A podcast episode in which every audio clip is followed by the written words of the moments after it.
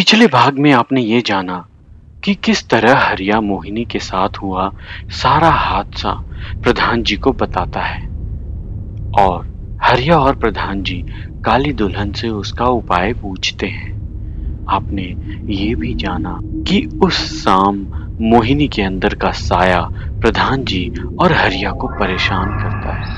अब आगे। चारों तरफ़ आसमान में गिद्ध ही गिद्ध दिखाई देते हैं। और ज़मीन पर लाशों का अंबार। कुछ चिताएँ जल रही हैं और कुछ अधजली गिद्ध उनको नोच कर खाए जा रहे हैं। जैसे ही वो हरिया की लाश को मुँह मारते हैं, वो झट से आँखें खोल लेता है और खुद को प्रधान जी के बगल में सोया हुआ पाता है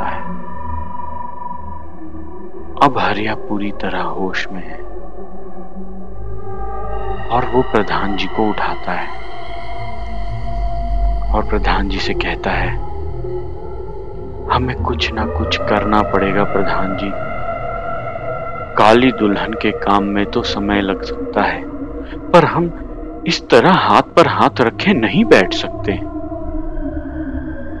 प्रधान जी अब विस्तार से हरिया को सारी बात बताते हैं। वो डायन एक साधारण सी लड़की ही थी, मंजुला। लेकिन उसको आम जीवन नहीं जीना था। वो कभी तंत्र सीखती, कभी काला जादू। लेकिन उसकी विद्या से कुछ हो नहीं पाता था। उसने कई पेड़ों पर अपनी विद्या चलाई। कई बैलों को मारने की कोशिश की, लेकिन कुछ भी नहीं हुआ। इस गाँव में अगर वो किसी से बात करती थी तो बस तेरे बाप से हरिया चौंक जाता है। फिर प्रधान जी बताते हैं। वो दिन उन्हें अच्छे से याद है, जब गाँव के लोग उसको रोकने के लिए घर के बाहर इकट्ठा हो जाते हैं और काफ़ी बेइज्जत करते हैं। ओ प्रजापति तेरी बेटी मंजुला, ये काला जादू तंत्र वंत्र ये सब अगर बंद नहीं करेगी ना तो उसको इस गाँव में रहने नहीं देंगे। ये बात सुनकर मंजुला घर के बाहर निकलती है और बोलती है, अब मुझे इस गाँव में नहीं रहना। और वो वहाँ से चले जाती है। तेरा बाप भी ये सब देख रहा होता है, लेकिन कुछ नहीं बोलता। वो मंजुला को पसंद तो करता था, लेकिन कभी भी उसे कुछ बताया ही नहीं। और जब वो चली गई तो उसने दूसरे गाँव जाकर शादी कर ली। इधर तेरे पैदा होने के बाद वो गाँव में आती है, कोई बारह बरस बाद। अपनी सहेली प्रतिमा के साथ, जिसे हम काली दुल्हन बुलाते हैं।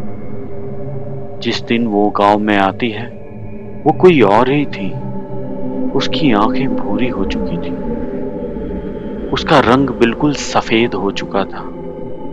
वो आती एक दुल्हन के लिबास में है और सीधे तेरे बाप के घर जाती है।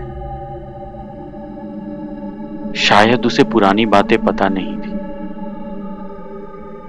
घर के बाहर वो जैसे ही जाती है वहाँ बारिश शुरू हो जाती है और उसकी आँखों के अंदर का काजल बाहर बहने लगता है। अब वो घर के अंदर देखती है।